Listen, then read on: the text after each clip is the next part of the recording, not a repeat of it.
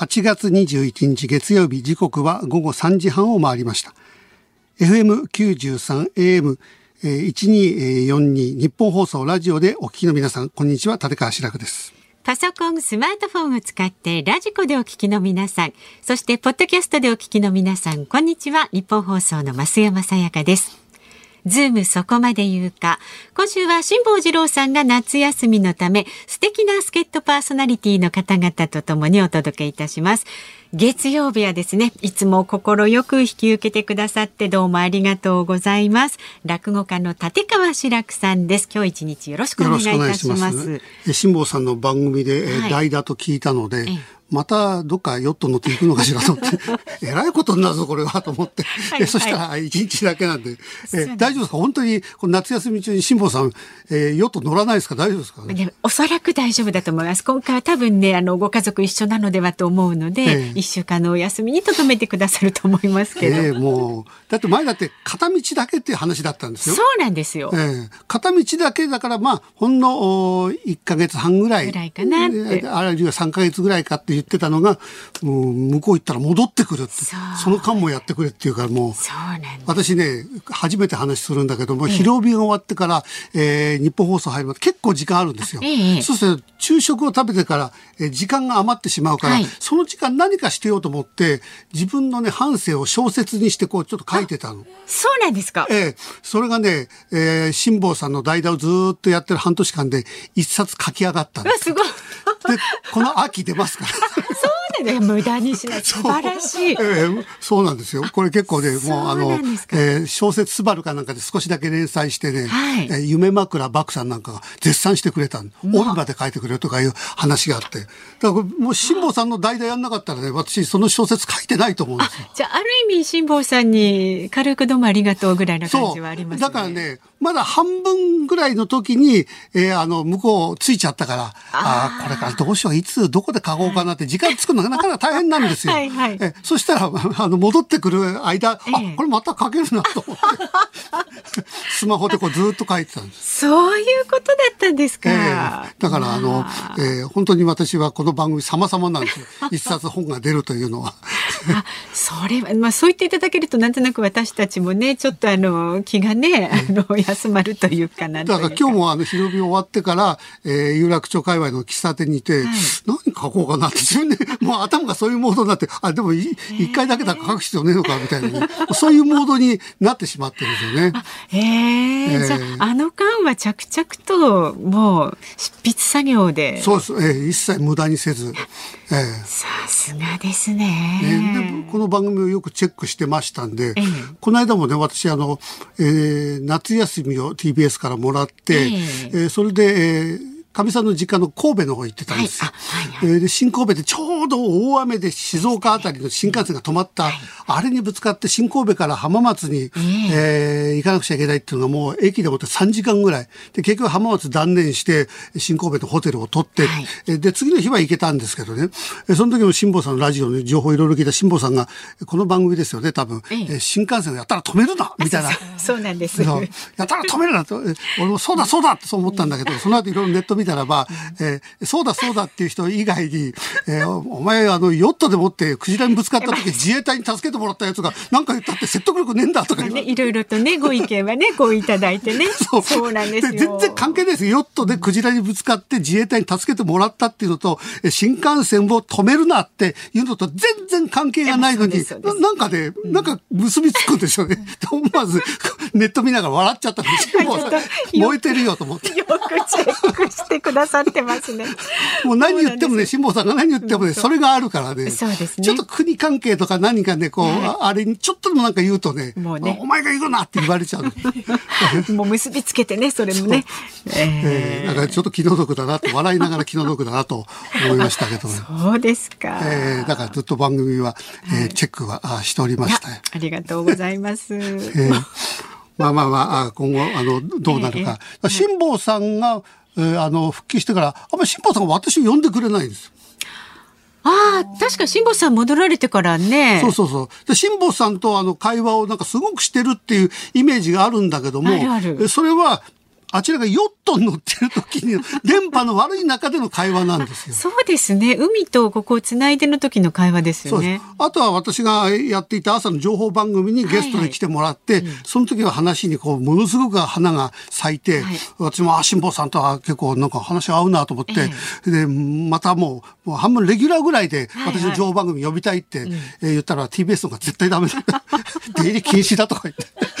あいつ呼んじゃいけないぞとか言われて、え。だって、私の番組はね、結構寛容な番組で、えー、あの舛添さんがもう準レギュぐらいで出てるんですよ。はい、そうです、ね、あの都知事をしくじった。それも随分私はこう、えー、ちゃちゃ入れてて、それで、もう本当に申し訳ないなんて、で、舛添さんが出るたんびにね、このやつ出すなっていっぱい来るんですよ。えー、そうですか。私、舛添さんをつついて話すのが面白いから、はいはい、あのやってたんだけど、で、舛添さん許してくれる、えー、あの、でテレビ局が、局なのに、辛坊さんを許してくれない。厳しい。じっくり話したいなと思ってたらば、ね、本当に日本放送のこの番組だったら。そうですよね。ちょっと夏休み明けて落ち着いた頃にでもね、お二人でちょっとゆっくり話す時間もそこまで行って委員会で辛坊さんがやってた番組だって、はいはい、私辛坊さんが司会をやってるから、あの番組に、ええ、あの飛行機乗って大阪まで行って、わざわざね、行ったんです。そしたらもう辛坊さん出なくなっちゃうんですよ。あれで降りて。そうです、ね、なのに私まだ行ってるんですよ、あそこ。なるほど。そう辛坊さんいないのに。すれ違いというかなんというか。辛坊さんとすごく合ってる気がしてるけど、ほとんど合ってないです。確かに。なんかとてもなんかお二人でこう仲がこうね良さそうなお話ししてるイメージありますけど。そうです。だからほとんどねあのちゃんとお話をしたことはない。面と向かって。あら、うん、ちょっと。次回はゆっくり腰据えてそうそうそう議論してください辛坊さん。えー、辛坊さんとね、うんうん、えー、何かそういう話ができたらなとは思ってますけども、うん、まあでもとにかくあの新幹線止まった時は、はい、えーこんな辛いのかと思いましたね。大変でしたか。うん。あの、それまで、まあ、あの、ちやほやされてるでしょ、私なんかどこ行っても。ちやほやされてる、えーえー、でも、家族サービスだから、はい、そのちやほやが効かないわけですよ。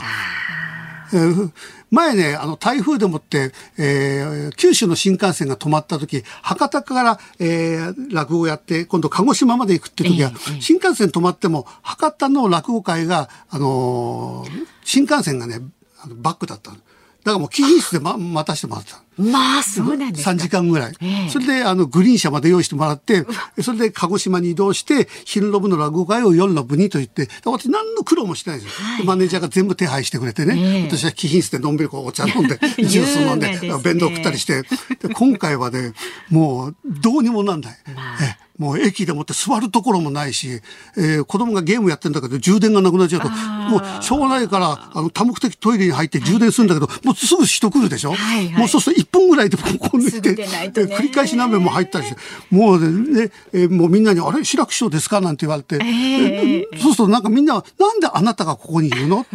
えー、新幹線のそういうキースとか通してもらえないの？大した芸人じゃないで、みたいな感じで込みられちゃう。まあでもね、ご家族一緒の場合はね。家族で行ってるから、もうどうにもなんないですよ。の方と変わらないですもんね。そうそう当然そうなんですよ。当然そうなんです。えー、だからね、3時間待って、他の人たちは辛抱強かって結局動くまでいた人もいるんだけど、私はもうしびれ切らして、もう浜松行きキャンセルってもう旅館に電話して、えー、それからもうすぐ目の前のアナのホテルがあったのかな、はい、えー、そこ行ってあの部屋が空いてたんで取ってもらってっていうね、うあもう本当に、えー、苦労しましたね。えー、それであのー新幹線が動かないから、はい、駅のそばにハーブ園があるんですよ。はい、ロープ園乗って、うん、そしたらね、ちょうど神戸は直撃した後だから、ものすごい台風一過で暑いんです。暑い中家族で、えー、ハーブ園も汗だるだるかきながら、で、涼しい部屋入るといろんなあの、ハーブだとかスパイスがあって、その匂い嗅いで、で、出るとまた暑くて、でもう、もう、繰り返して。鼻もおかしくなる、体もおかしくなる。もうなんで俺はこの草暑いでハーブ園なんか行っちゃったんだろうなと。や他行くとこがないから、まあ、まあでもねお天気ばっかりはどうしようもないですからね計画立ててね、えー、で次の日もでも1時間遅れだったのかな、うん、えーえー、JR の人がもうね、夜通し新幹線を動かして、えー、だからもうむやみやたらに止めるなとは言うんだけどももし無理に走らせて事故でもあった日には、ね、どれだけ大変なことになるかだから見てるとね駅員の人が大変だと思いました。もう長蛇の列でだって改札の外に出ることできないわけでしょ、はい、出るためにはまた手続きやらなくちゃいけない。そこれキャンセルするんですか？それとも一時的に出るんですか、ええ、他の時間に変えるんですか？とか、それを全部やるわけでしょ、うん、もう駅員さんそれを嫌な顔一つ私だったらもう途中でもうイライラライライラするのが みんなにこやかにね「はいこれはこうですよ」ってやってるのを見てああこういった時の駅員さんは、ね、うん、立派だなと思いましたね。うん、で日本人はねこれあの他の国の人だったらね「わたたたた!」ってすごい大騒ぎで日本人ちゃんと並んでる。えー、で、えー、怒鳴ってる人もいない。みんなイライラしてるはずなのに。日本人のね、その国民のマナーの良さ、まして関西圏ですよ。関西圏ですよって言うと、ちょっと語弊が。語弊があります、ね。ならないのかなんか言いそうですそんなこと言う人もいなくても、みんなおとなしく順番守ってね。はい。まあ、地震の時とかもね、そうでしたけれどもね、うん、なんかそういうところでこう、日本人のね、マナーというかね、良さを感じますよね。そう、子供がちょっとこう、あの、泣いたりしてると横におばちゃんが飴くれたりね。あえー、大丈夫よって飴もらって、そしてそれがもう発火の飴でものすごいこう、子供にとっては、うちの子供ちっちゃいから、はいはい、で、口に入れたともうほき出したいんだけど、もらったため、我慢して、で、であトイレ行こうかってトイレ行ってからパッと吐き出す。食べたことない発火の飴を。よかれと思ってね、先方はね。美味しいよって子供びっくりしたから毒飲まされたんじゃないかみたいな。ちょっといろいろなことがあった夏休みでしたね。そうですね。まあ大変だったけど、でも家族にとっては、あの思い出に残る、一生忘れないようなね。そ、ねうん、えー、それはあの自然災害の自然現象の、うん、えー、あのまあマイナスのが大きいんだけど、はい、でも何もないとね結構忘れちゃう。あの夏休みどこ行ったんだっけかななんて、結構ね旅館ってどこも同じようなとこ多いじゃないですか。うんうん、今年の夏休みはもう忘れられないね。一生的なね。そうですね。えー、まあまだまだね気候安定してないですからね、はい、どこでねまた大雨とか突然の雨とかあとまた熱中症も今心配ですしね、えー、ちょっとずつね気をつけて、はい、はい、これからお休みの方もいらっしゃると思いますんでね気をつけていただければと思っております。はい、まあそんなこんなで今日5時半までの生放送になりますけれども、よろしくお願いいたします。で株と為替の値動きからお伝えしてまいります。今日の株と為替の値動き、東京株式市場日経平均株価反落しました。あ、上がってますね、これ。はい、失礼いたしました。そして先週の金曜日と比べますと、114円88銭高い、3万1565円64銭でした。で、アメリカ長期金利の上昇による、えー、株価指数先物への買い戻しが優勢となったようです。また、為替相場は現在1ドル145円40銭付近で取引されています。さあ、立川志らくさんとお送りするズームそこまで言うか。この後はお知らせを挟んでズームフラッシュ。週末から今日にかけてのニュースをチェックします。で、4時台では数々の疑惑が発覚するビッグモーターですが、従業員の不当解雇も大量発生かというニュースにつきまして、ビッグモーターの疑惑をいち早く追及してきた自動車生活ジャーナリストの加藤久美子さんに伺います。5時台では夏の甲子園でサラサラヘア旋風という話題。史上初めて丸刈りではないチームの決勝進出が決定という話題にズームしていきます。ラジオの前のあなたからのメッセージ今日もお待ちしております。メールで送ってくださる方は zoom zoom アットマーク 1242.com 旧ツイッター X で参加される方、ハッシュタグ漢字で辛坊治郎。これは、あの、辛坊さんの名前でですね。ハッシュタグ辛坊治郎、カタカナでズーム、ハッシュタグ辛坊治郎ズームでつぶやいてください。で、いつも番組のエンディングでお届けするズームオンミュージックリクエストなんですが、今日お休みになります。前回ね、あの、辛坊さんがいない時に、白くさん大演の時にもそうだったんですが、はい志らくさんが選曲した一曲をエンディングでおかけいたしますので、はい、ちょっと志らくさんはね、あの、なんとなく考えておいてください。はい。で、選曲の理由もね、そのエンディングで明かしていただきます。ニッポン放送ズームそこまで言うか。この後はズームフラッシュをお送りします。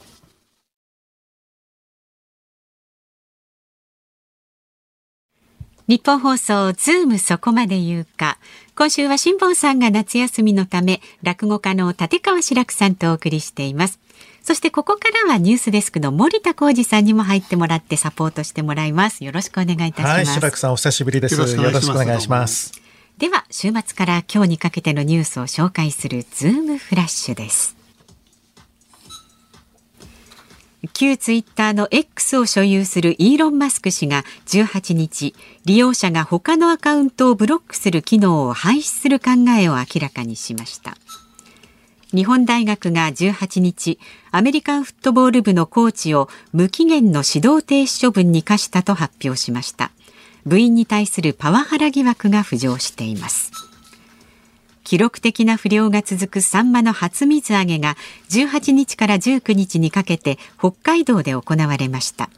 根室市の初競りでは最高で1キロおよそ14万円となり過去最高を記録しました。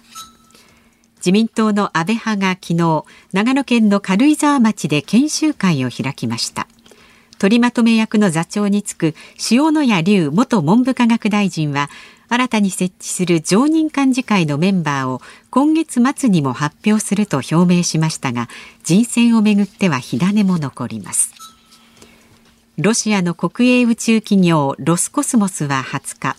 今月11日に打ち上げた無人の月探査機ルナ25号が軌道を外れ月面に衝突したと発表しました。成功すれば史上初めて月の南極近くに着陸するはずでした。岸田総理大臣は昨日福島第一原発を訪問し処理水を放出するための関連施設を視察しました。今日全国漁業協同組合連合会の会長と面会し政府の考えを伝える意向ですが全漁連は反対の姿勢を崩さないとみられます。来年9月に予定される自民党の総裁選挙で誰が次の総裁にふさわしいかを聞いた共同通信の世論調査で石破茂元幹事長が18.5%でトップになりました。2位は河野太郎デジタル大臣。3位は小泉進次郎元環境大臣となり岸田総理大臣は4位という結果でした。韓国の人気女性 DJ、DJ ソダさんが大阪府でのイベントで観客に体を触られたと訴えた問題で、イベント主催会社は今日、不同意わいせつなどの容疑で告発状を大阪府警に提出し受理されました。告発の対象は氏名不詳の男2人と女1人の合わせて3人だということです。さあずらっとご紹介いたしましたが白くさん、えー、気になるところはございますまずはあの旧ツイッターの X 言い方が X じゃ通用しないからもうみんな旧ツイッターってこう言わなくちゃいけない。ねね。もう、旧神田松之丞現在神田白山みたいなもうもうなんだかややこしてしょうがない、でまあこれはしょうがないですよ。あの名前がまず変わったっていうのはねそれそれは経営が変わったんだから、えー、それはもういつまでたったってずっと南海ホークスって言ってるおじさんがいるけれども。太陽ホエールズだって言ってる人がいるけどそれはあの上が変わりゃそれ名前は当然変わるけど、あのマークだけまずね何とかしてもらえない黒いあの X。ねバッテン X。私のだってあの、スマホ見るとこの、えー、ツイッターはよく使うから黒い X、うん、その横にスレッズも私始め始めたんで日記を書くのに、それも黒でスレッズなんですよ。でそれからあの TikTok も黒なの。もうどれがどれかもう分かんなくなっちゃう。はい、もうせめてあの青の、ね、この、ね、鳥のやつだけ残してほしかったんで。ねあの。ねそれでまだ決まったわけじゃないけどブロック。昨日私はもう、えー、ブロック祭りをしますからね。ブロックしまくってますしまくってます。もうツイッター始めて十何年。えさっきね、ちょっとどのぐらいブロックしてるか、ええ、2000人ブロックしてます。2000人、ね、日々ブロックします。なぜそういうふうにするかっていうと、私は世間のね、あの声を聞きたくないというわけじゃないですよ。はいはい、お前悪口もね、批判もちゃんと聞けっておっしゃる方いるんだけども、うん、それは他で聞けるから、私はツイッターは平和な場所なの。はい、えー、競馬の予想を発表したりね、はい、えー、あとは自分のあの芸人の似顔絵を描いたりね。それもとにかく、えー、平和でいたいわけですよ。だけどそこ何か言ってくる人がいると、とりあえずもうそんなやつと関わりたいないからブロックするわけで。はい、えー、で、その時にブロックの旅に出ることあります。あの自分で、あの、エゴサーチをして、そうすると、あの、白くのバカがとかね、なんか言ってるやつあ、こいつはよっぽど、えー、ひどいなと思ったらば、もう、もう最初からブロックしてる。悪口でさ。そういうのが積もり積もってもう2000人になって、その2000がね、多いっておっしゃるんだけども、私今13万人ぐらいいるのかな、フォロワーが。じゃあその中でね、中の見たら。えー、13万人の、でも日本国民の、世界はまああまり関係ないので、日本国民のツイッターやってる中のわずか2000人ですよ。はいはい。ね。マイナンバーであの、しくじった数よりかもっと少ない。確かにそうですね。え、じゃあでもこれから困るじゃないですか。そうなんだから困るんですよ。大変ですよイーロン・マスク、お前をブロックしてやるぞって、言いたくなると、ブロック機能はぜひとも、ミュートちゃダメなんです。私の書いたこと見られちゃうからミュートって。いうのはね、見えないようにね、そうそう表ええ、だから私の悪口は見えなくなるんだけど、私の書いたことをそいつらに見られちゃうから。はいはいだからだからやっぱりこれは何としてもブロックはね、えー、機能は残してほしい。河野太郎さんも相当ブロックしてますからね。そうですよね。うん困ってるでしょうね、彼もね。や私と河野さん一番困ってるの。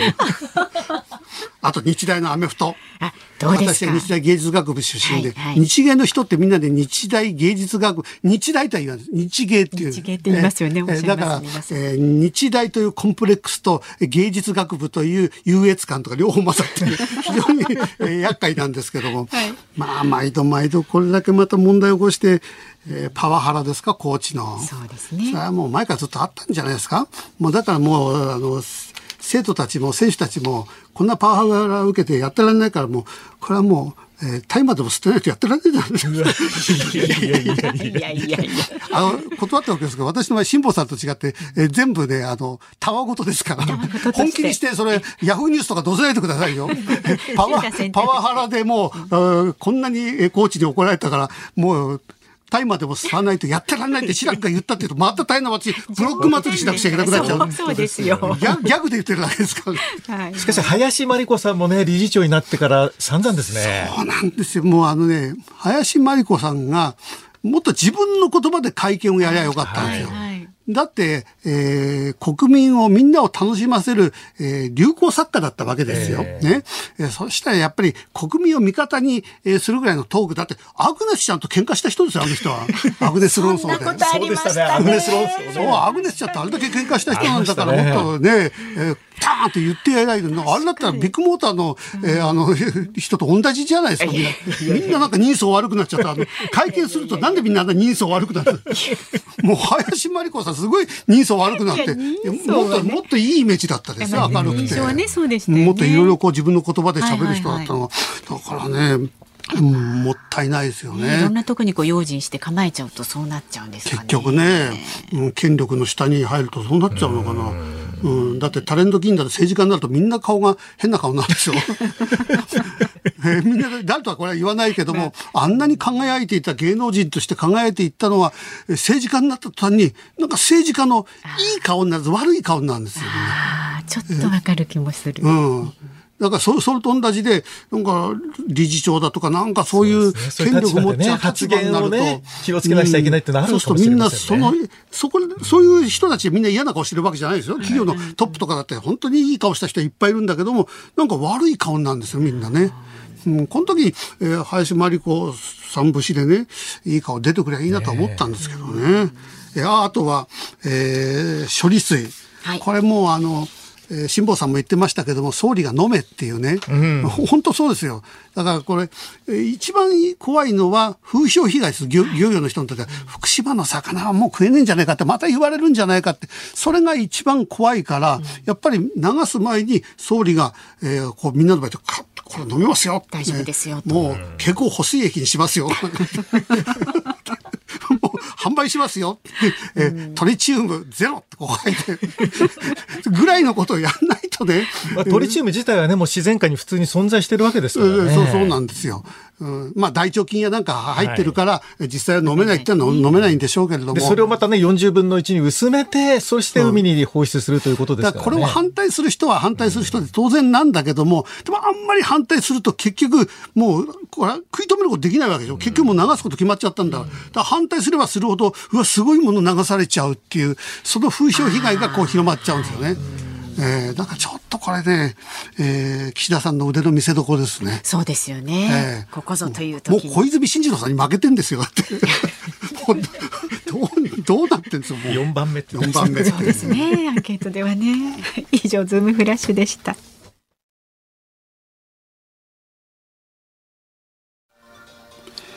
8月21日月曜日時刻は午後4時を回りました。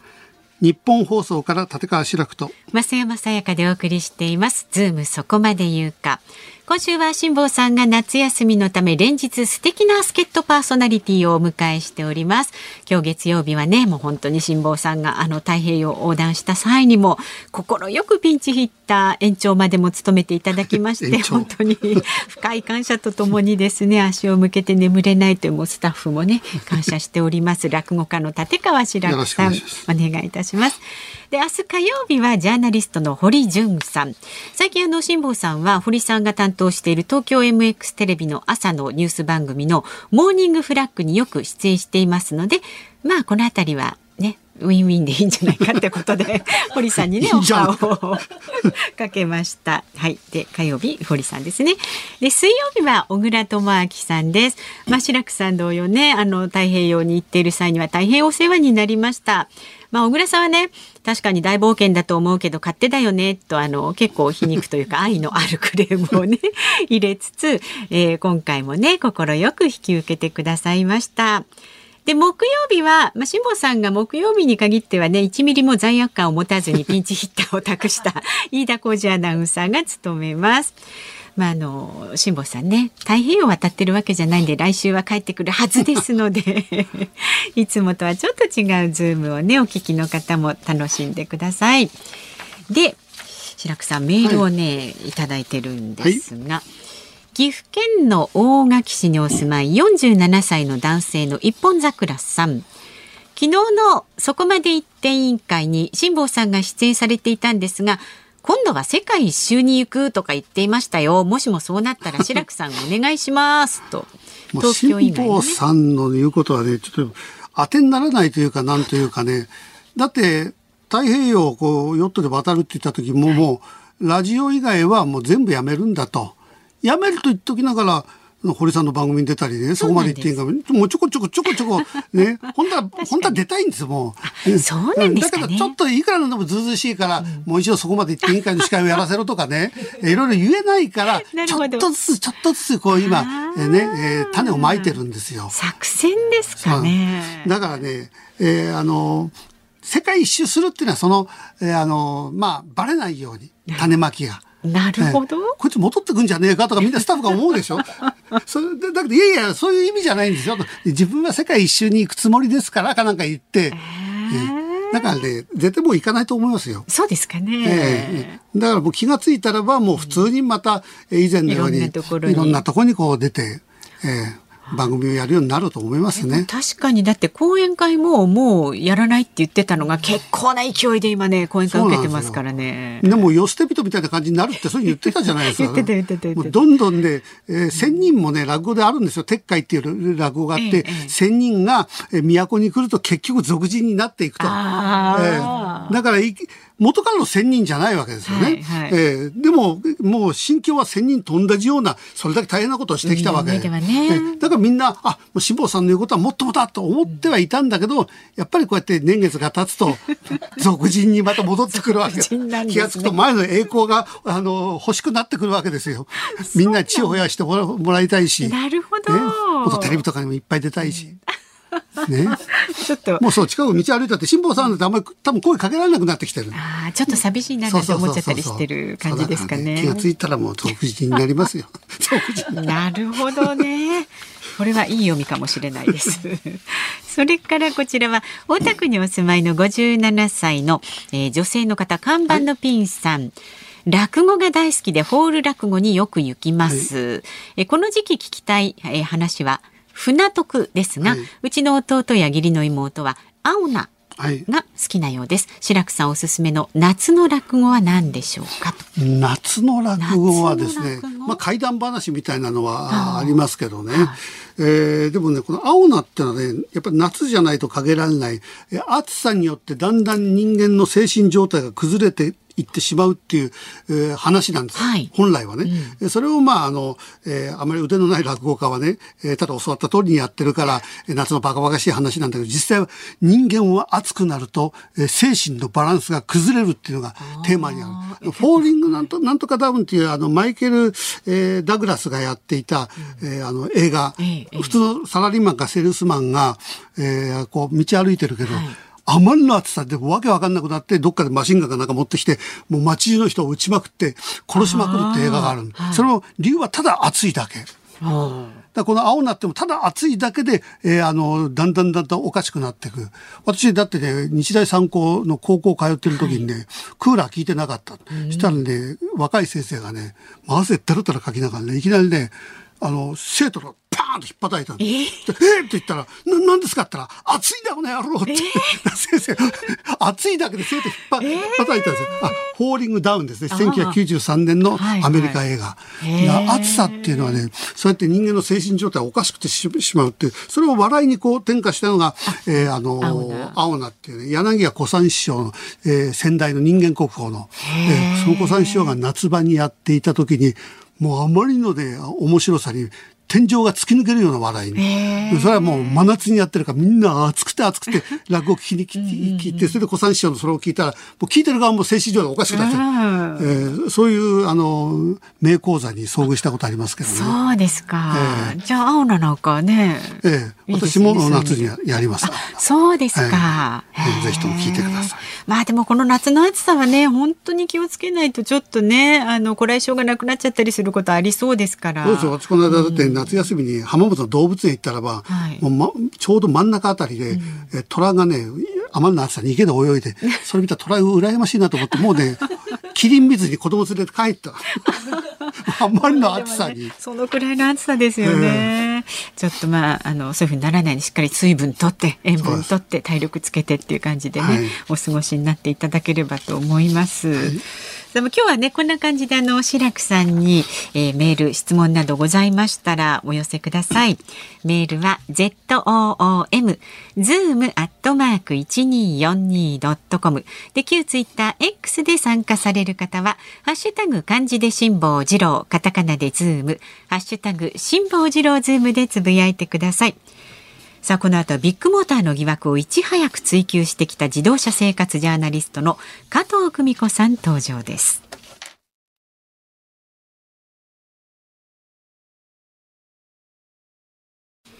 立川志らくさんとお送りしています。今日のニッポン放送ズームそこまで言うか。この時間もニュースデスクの森田さんに入ってもらいます。お願いいたします。お願いします。では4時台に特集するニュースはこちらです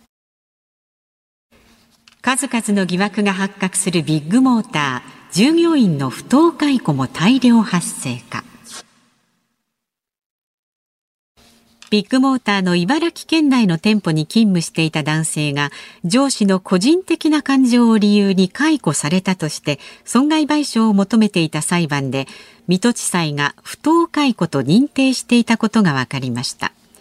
このニュースは今月11日に報道されましたが判決は2月8日付近2月8日付だったということで半年も経ってから世に広く知られるようになったわけですが次々と明らかになるビッグモーターの疑惑の中でこの問題にはどんな背景があるんでしょうか。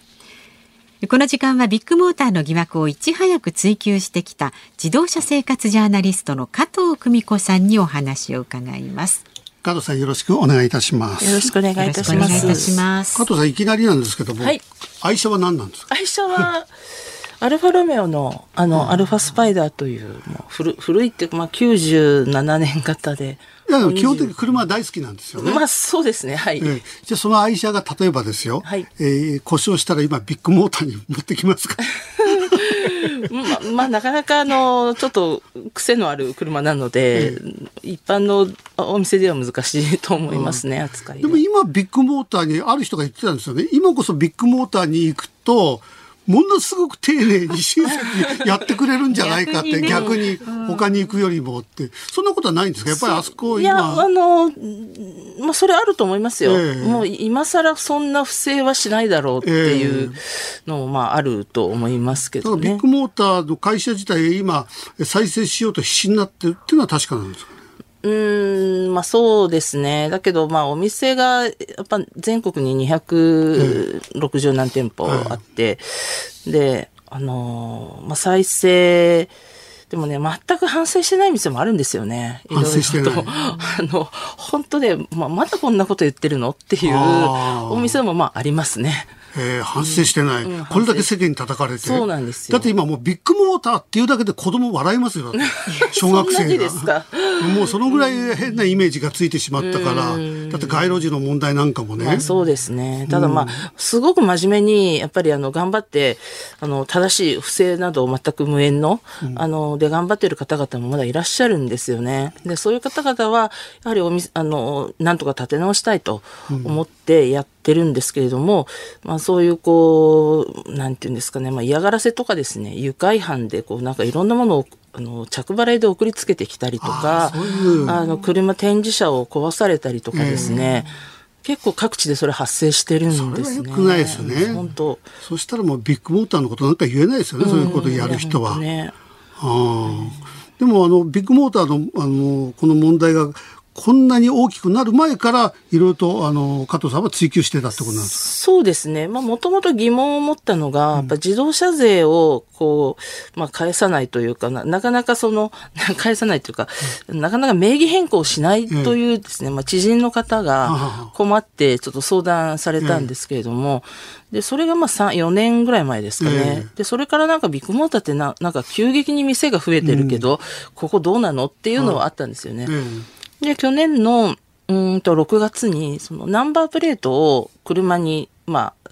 つけずに行動を走ってるっていう、うん、そういうこう、なんか情報がネットで回試乗車ですか？いや、試乗車じゃなくて多分ですね、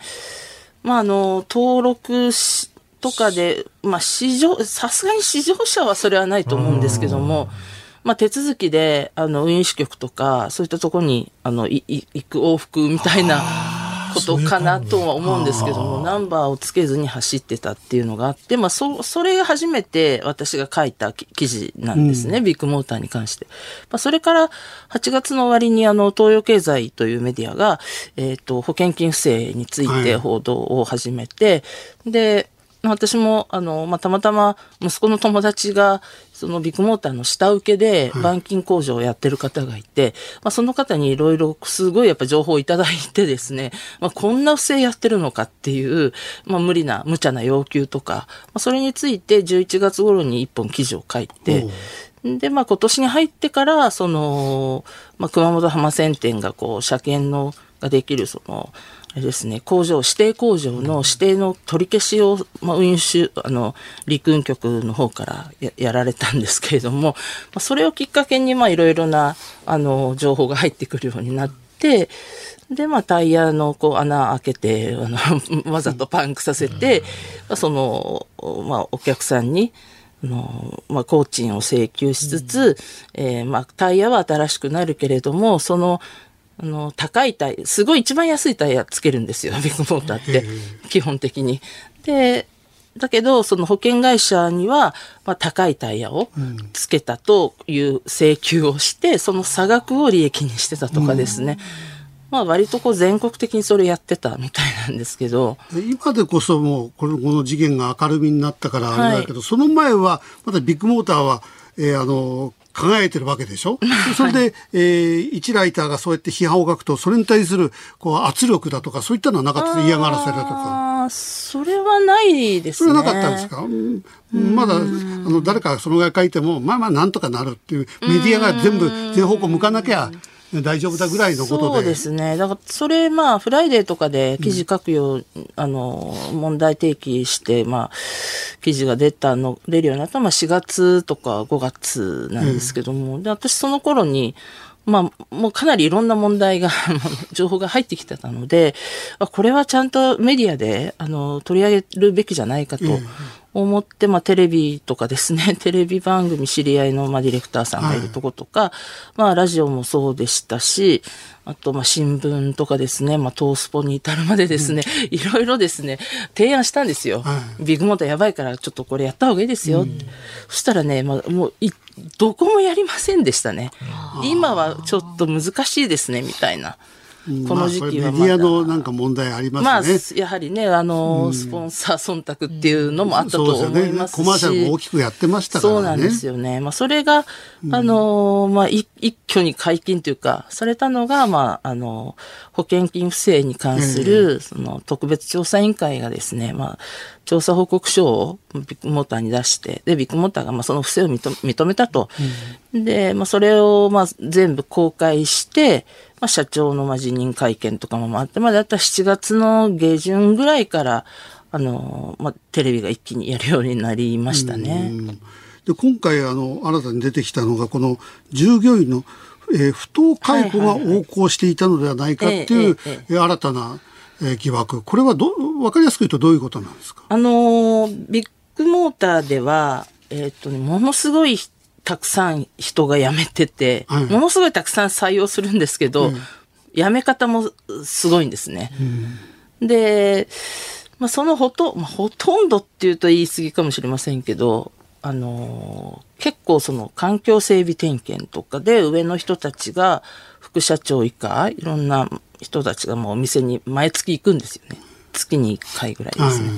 で、そこで、あの、ちょっと態度が悪いとかですね、まあ、髪の毛の色が明るすぎるとかですね、あの、挨拶が、お客さんに対応の電話に対応してるのに、挨拶の仕方が、ちゃんとした挨拶しなかったとかですね、そういう理由で、イチャモンつけるわけうんイチャモンつけて辞めさせそれるんですは辞めさせた方が何かプラスになることがあるってことなんでしょ、うん。あの、まあ、辞めさせるというか、その、それが、その方法が解雇ではなくて、あくまでもその自主退職という方法を取るんですよ。で、その自主退職に、まあ、あの、になるように説得するのが、まあ、店長さんとか、はい。あの、工場長とかです、主任とかですね、そういう、まあ、店の、まあ、責任者、現場責任者の人たちがそれを説得して、なんとか自主退職に持っていく。持っていくと会社側にはどういうプラスがあるえっ、と、まあ、解雇となりますとですね、これ、まあ、なかなか大変な問題で、あの、ま、まずその30日前に、えっ、と、通告しなきゃいけないとかですね、あと、まあ、その一定期間のその、給料をですね、払わなきゃいけないとかですね、まあ、会社都合で、あの、解雇すると、訴えてくる人もいるわけですそね。れ、まあ、いる、いると思い解雇ますよ。不当で訴えるケースがありますからね。そうすると裁判の費用がかかっちゃう。そうですね。で自主で勝手に辞めたんだから、もうこれは何のお金もかかんない。そう、まあ、今まではそうでしたね。えええー今まではそういうことで、自主退職という形にしてるんだから、あのーまあ、裁判も何もないだろうみたいなでも感じだなんでそんないっぱい辞めさせるんですか？辞めさせるのなんか会社にプラスがないと。あのーそうですね。まあ、えっ、と、ちょっとまあ、店、あの、板金、まあ、このもん、あの、保険金のその不正請求の問題って、まあ、実は、今でこそこんなに大きくなってますけれども、あの、始まりはもう2021年の秋とかなんです。の内部告発によって始まって、で、その時点でもう保険会社も、あの、この問題を把握していて、まあ、いろんな調査を始めてたんですね。で、うんまあ、簡単に言うと、もうそこから、あの、どんどん縮小というか、うん修理部門の縮小を始めてたんですよ。で、もう去年のね、3月、2月3月ぐらいから、その板金部門が毎月1億5千万円の赤字を、もう1年間ぐらいずっとその状態で、で、全国にその33あった板金工場をですね、まあ18ぐらいまでにこう、一挙にまあ減らしたんですよね。まあ当然減らすとなると、あの、人員整理というか、やめてもらい、あやめてもらわなきゃいけない人たちっていうのもまあ出てきますから。あそうで辞めるときにみんなが解雇になってしまうと相当お金がかかっちゃうと。ですね。はいはい。だから、お前自分で辞めると説得するわけですね。そうですね。ええで、人件費も減らそうというのもあったんでしょうかねまあ言われてたのは、あの、降格人事でね、あの、ええ結構頻発してたようですけれども、ええそれ以上やっぱり辞めさせてるっていうのはあったわけなんですね。ありましたね。まあなんかこう、もともとなんていうんですかね、罰、罰金とかですね、あの、罰ゲームとかですね、だからそういうとことが好きな会社なんですよ。会社の中で？もう、もともとですね。ゲーム嫌ですね、会社で。だから、もともとそういうペナルティが好きなというか、まあ、最初は遊び感覚だった。例えば、あの、ジュースじゃんけんって言って、あの、店の中でですね、毎日その、社員の人たちがじゃんけんして、負けた人が全員分の、あの、ジュース、ジュース代を払うとかですね。まあそれはね、まあ、せいぜいまあさ2000円とか3000円とかぐらいだったんで、そんなに、あの、まあ、それがだんだんこうランチ、ランチじゃんけんとかですね、そういうのになってって、まあ、だんだん大きくなったり して、まあ、それがやがてやがて、あの、保険の契約を取れないお店の、あの、店長が、えっ、と、保険契約のノルマ達成とか優秀な店の店長に罰金払うとかですね、そういうのでもう何何十万とか払ってる方もいらっしゃいましたからね。もともとなんていうかそういうこう罰ゲームとか罰金とかが、まあ好きな会社っていうんですかね。もう一つあの加藤さんが、はえーあの山口県の岩国。はいはい。ここになんかゆかりがあって見に行って、えーなんかすごいことに気がつかれたあってことそうですね。えあのーうん、まあこの、あの、岩国店というのは、ビッグモーター、まあ創業の地地なんですけれども、で、ここ、まあ先週、この前じゃない、まあ先、先週か、の日曜、あ、日曜日金曜日に、えーっと、まあ TBS のサンジャポと、サンデージャポンという番組の、まあロケで、岩国の、岩国店に行ってみたんですけれども、まあ、そこで初めて、まあお店はいろいろ何回もこれまで撮影に行ったりとかいろいろしてたんですけど、まあ近くで見たのは初めてだったんですね。で、そこに、あのー記録、あの必ずこの中古車の、あの、プライスボードっていう、まあ、ね、値段表というかですね、価格とか、まあ、車検がいつでとか、そういういつまであって、距離とかが、まあ、掲げてあるボードにですね、ここね、前所有者の、あのー点検整備記録簿が全部なしになってて、ほうほう。すべて。で、で、まあ、最初は、あれ、見ただけ、見た車だけかなと思って、全部調べたら50台以上全部記録簿がなくて、で、これどういうことかなと思って、まあ、で考えてみたら、点検ステッカーっていう、はいはい。あの、丸いですね、あの、車のフロントガラスついてに。貼ってあるやつも、それも全部ないんですよ。でもなん、なんでないんだろうなと思って、まあ、いろいろと取材をしましたところ、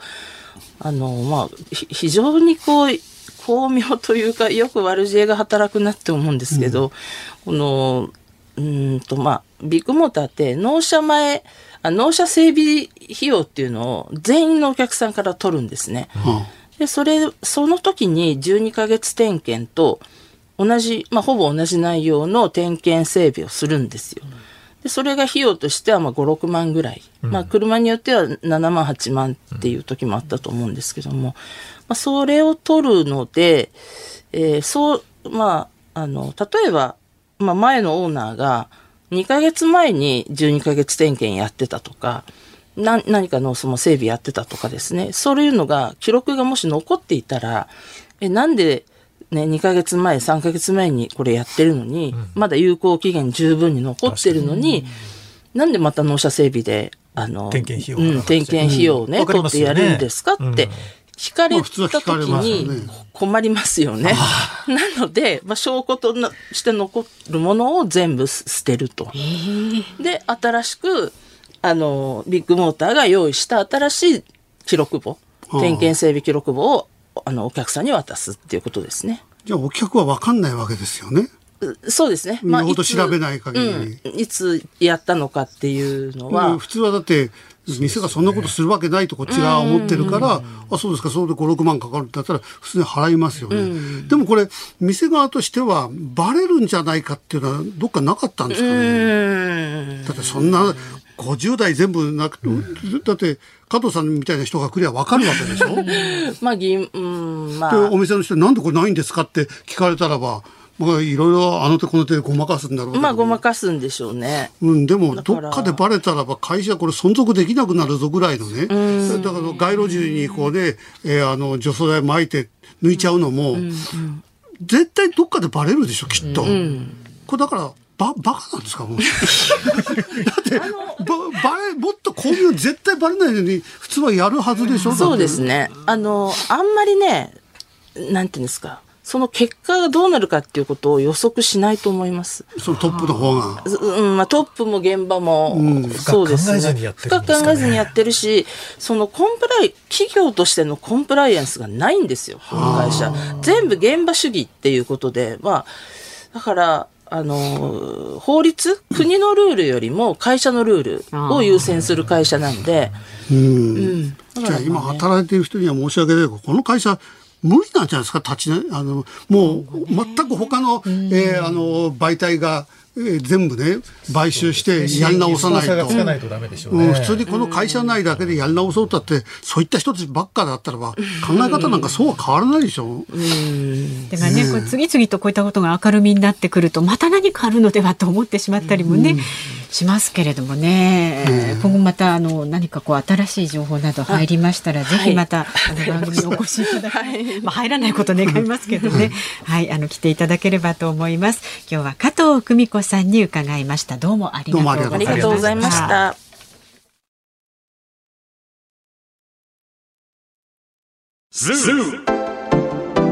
日本放送辛坊治郎ズームそこまで言うかをポッドキャスト YouTube でお聞きのあなた増山さやかです飯田浩二ですお聞きの内容は配信用に編集したものです辛坊治郎ズームそこまで言うかは月曜日から木曜日午後3時半から生放送でお送りしています。ラジオの FM93 AM1242 に加えてラジコでもお聞きいただけますよ。ラジオラジコでは配信版では聞けない。あんなことやこんなことがいっ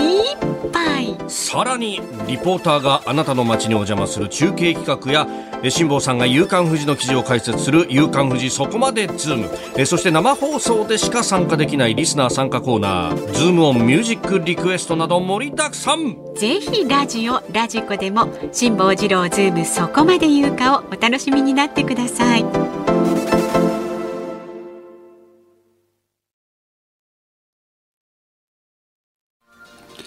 8月21日月曜日時刻は午後5時を回りました。こんにちは、立川志らくです。こんにちはニッポン放送の増山さやかです。辛坊さん夏休みウィークのズームそこまで言うか志らくさんとお送りしていますが、い。残すところあと30分ほどになりました、早いですが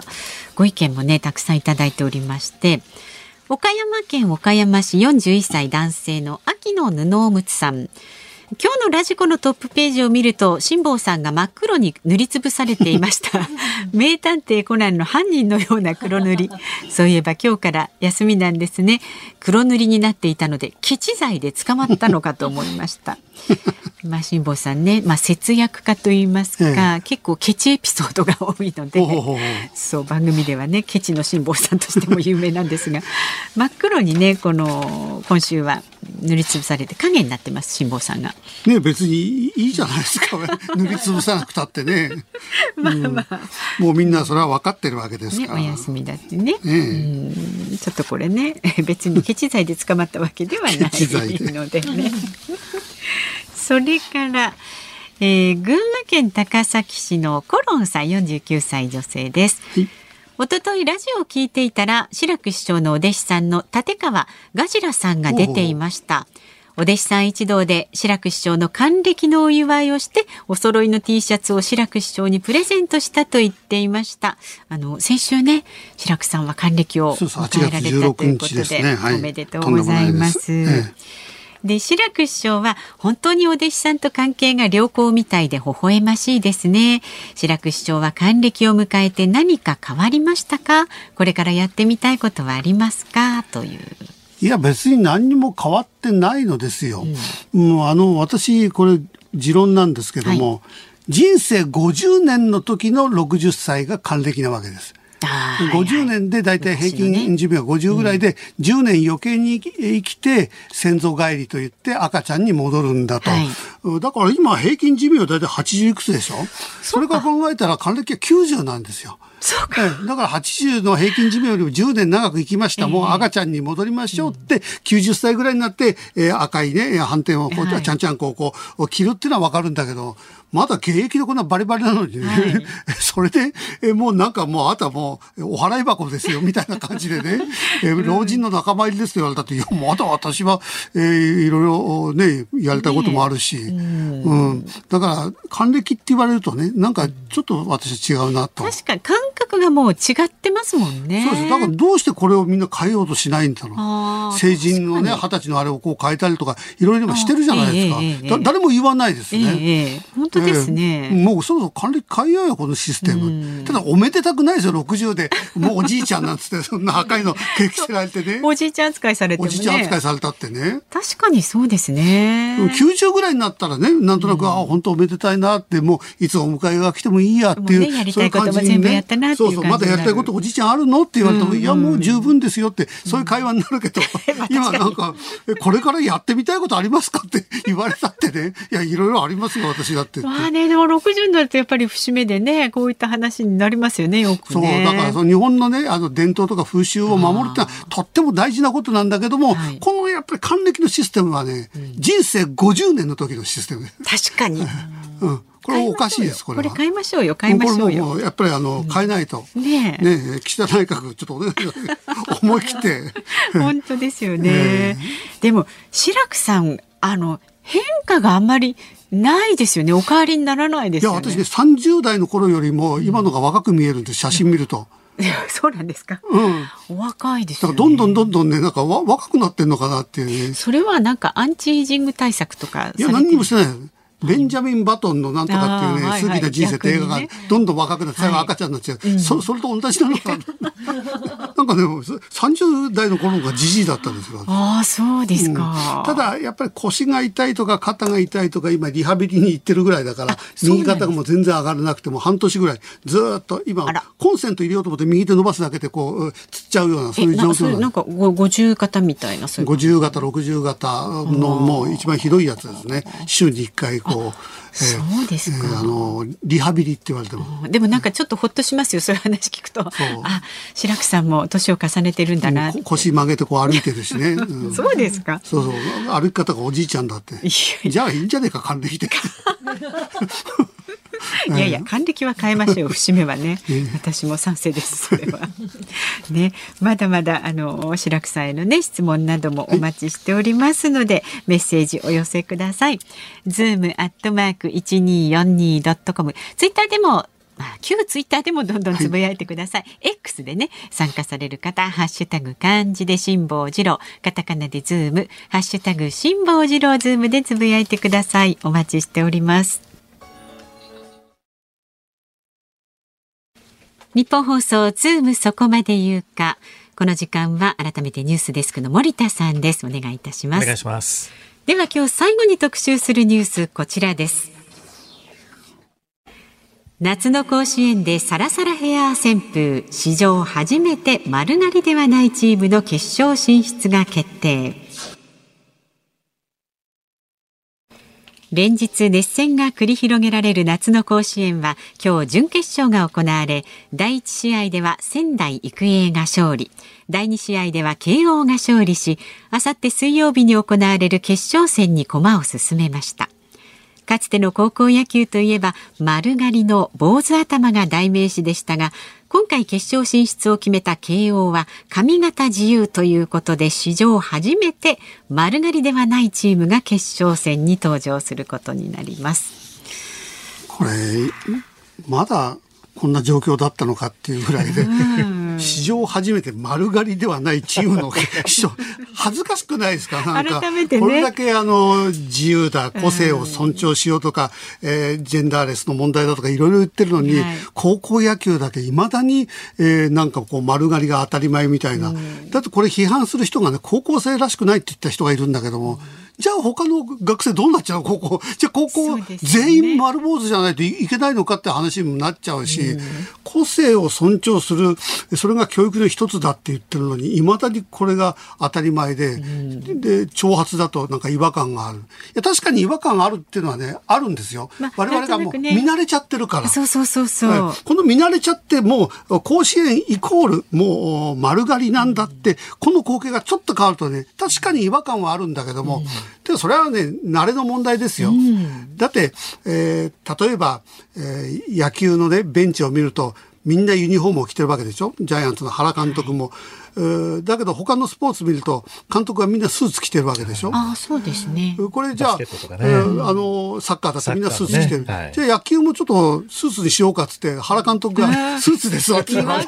すごい違和感あるけど。でも別にそれはおかしなことじゃないわけ他のスポーツで言えば、はいはい。うん、私がだって道歩いてるとねあれ着物じゃないんですかとか言われるんだけど着物姿でテレビでみんな見てるからそう思うだけであって、だから見慣れてないとちょっとねその違和感っていうのはただそれだけのことなんですよ。そうですね。だから別にね。なんかね、高野連が調査したところ、今年も丸刈りとしてるのは26%。だから、4校に1校ぐらいしかも丸刈りというルールを作っ、設けてないんですよね。5年前にはね、75%ぐらいが丸刈りだったんですが、今年の調査だともう26%がもう丸刈り。でも、甲子園出てくる、あの、チームの大半がやっぱりまだ丸刈りってことは、丸刈りのチームが強いってことなんですそうな、そう思われちゃいますよね。今回で丸刈りじゃなかったのは49代表のうち7校だけなんですよ。他は全部丸刈りで強制してない。ええ、でも結局丸刈りがこう、たくさんってことは丸刈りのが強いから というふうにも思えてしまうんだただあの、大谷さんの花巻東は、大谷選手がいた時は丸刈りだったんですけども、うん、今の佐々木監督が2018年に丸刈りの規則を撤廃したんですよね。うんそれであのベスト8まで残りましたからね。うん、第一あの丸刈りって言ったら今の若い子は嫌がって野球やんないかもしれないですよ。そうそうそう。で、見てても、なんかこの風になびかせてサラサラなんていう、あの、ね、あの、男子がこう走ってたりしてあら、いいんじゃないの？丸刈りじゃないといけないんだと、プロ野球の選手だって、大人の手本を見せないといけないから、全員丸刈りで やんなくちゃいけない。でそういうことになるでしょ？だってプロの野球の選手みんな普通の髪型でやってるわけだから。だから、いや、確かにね、スポーツの邪魔になるような髪型だったらダメですよ。そうですね。うん、いくら個性を尊重するかって、ちょんまげって出てきたらね、それもピッチャーが気になってしょうがないよ。バッターがちょんまげで立ってたら、大事帽子もかぶれないしね。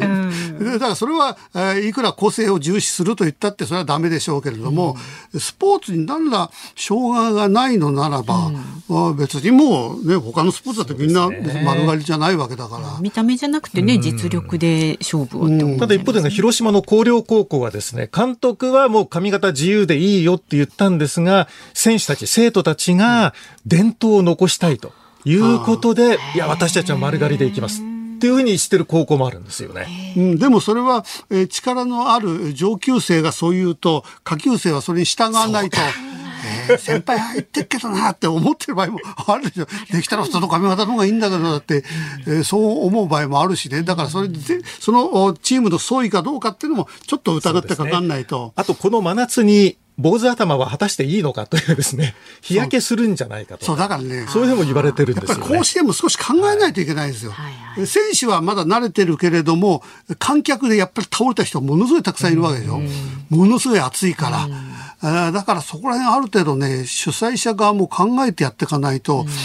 もう10年前と今だともう気候が違うわけだから、うね、うん、いや、でもそうすると、じゃあドーム球場でやると甲子園の伝統があって話になっちゃう、土はどうするんだって話になっちゃうんだけども、でもね、それもやっぱりね、えー、高校生、それから観客の命を優先しないといけないから、それもちょっと考えていくべきでしょうね。何がベストなのかっていう。いやこの真夏のこの暑い中。何もね、この時期にと思ってしまいますけど日本はなんか根性論がね、こう、はい、えー、重視されるけども、もっと快適な場所で力を出させてあげたいですよね。そっちも大事なのは、土がなかったら土持ってきてそこに置い 置いとけ。それでみんなで持って帰る。持って帰るように、ね、甲子園から土持ってきて、それでドームのところに置いといて、みんなでこう入れるみたいなね。うん。まあでも時代とともにねやっぱり臨機応変にこう変化していくことってやっぱりね、うん、今後につなげていく意味でもね、ね、大切ですもんね。はい以上ズームオンでした。森田さんでした。お送りしているのは中島みゆきの一人上手でございます。今日はあのビッグモーターのあの話、車の歌は何かないかなと思って、私昭和歌謡曲博士なので、えー、まあでも思いつくのが小林明の自動車消火ぐらいしか思いつかない。えー、それで、これあの TikTok 見てたらね、えー、誰かがこうドライブしてる映像を流してるんです、はい、でバックにこれ流してる。そうするとものすごいこのね悲しい歌がね、うんうん、えー、あのドライブに合うっていうことにね気がついて。でやっぱ中島みゆきの凄さっていうのはえー、昔の演歌って本当に悲しい歌はマイナー、うん、明るい歌はメジャー、うん、こうちょっと明るい微妙なところのメロディーラインでこう、悲しい歌を作る。これがやっぱ中島みゆきの画期的なところでしょうね。独特な世界観もありますしね。なねなるほど。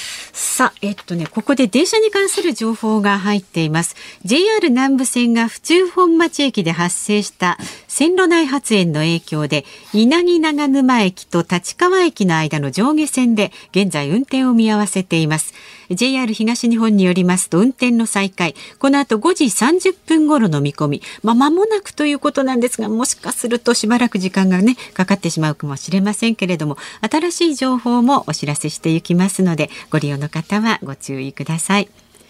さあ、お聞きの日本放送、この後5時30分からは、ショーアップナイタープレイボール。明日の朝6時からの飯田浩二の OK 工事アップ。コメンテーターはジャーナリストの有本香里さん。先週アメリカで行われた日米韓による首脳会談。これからの東アジア情勢について考えます。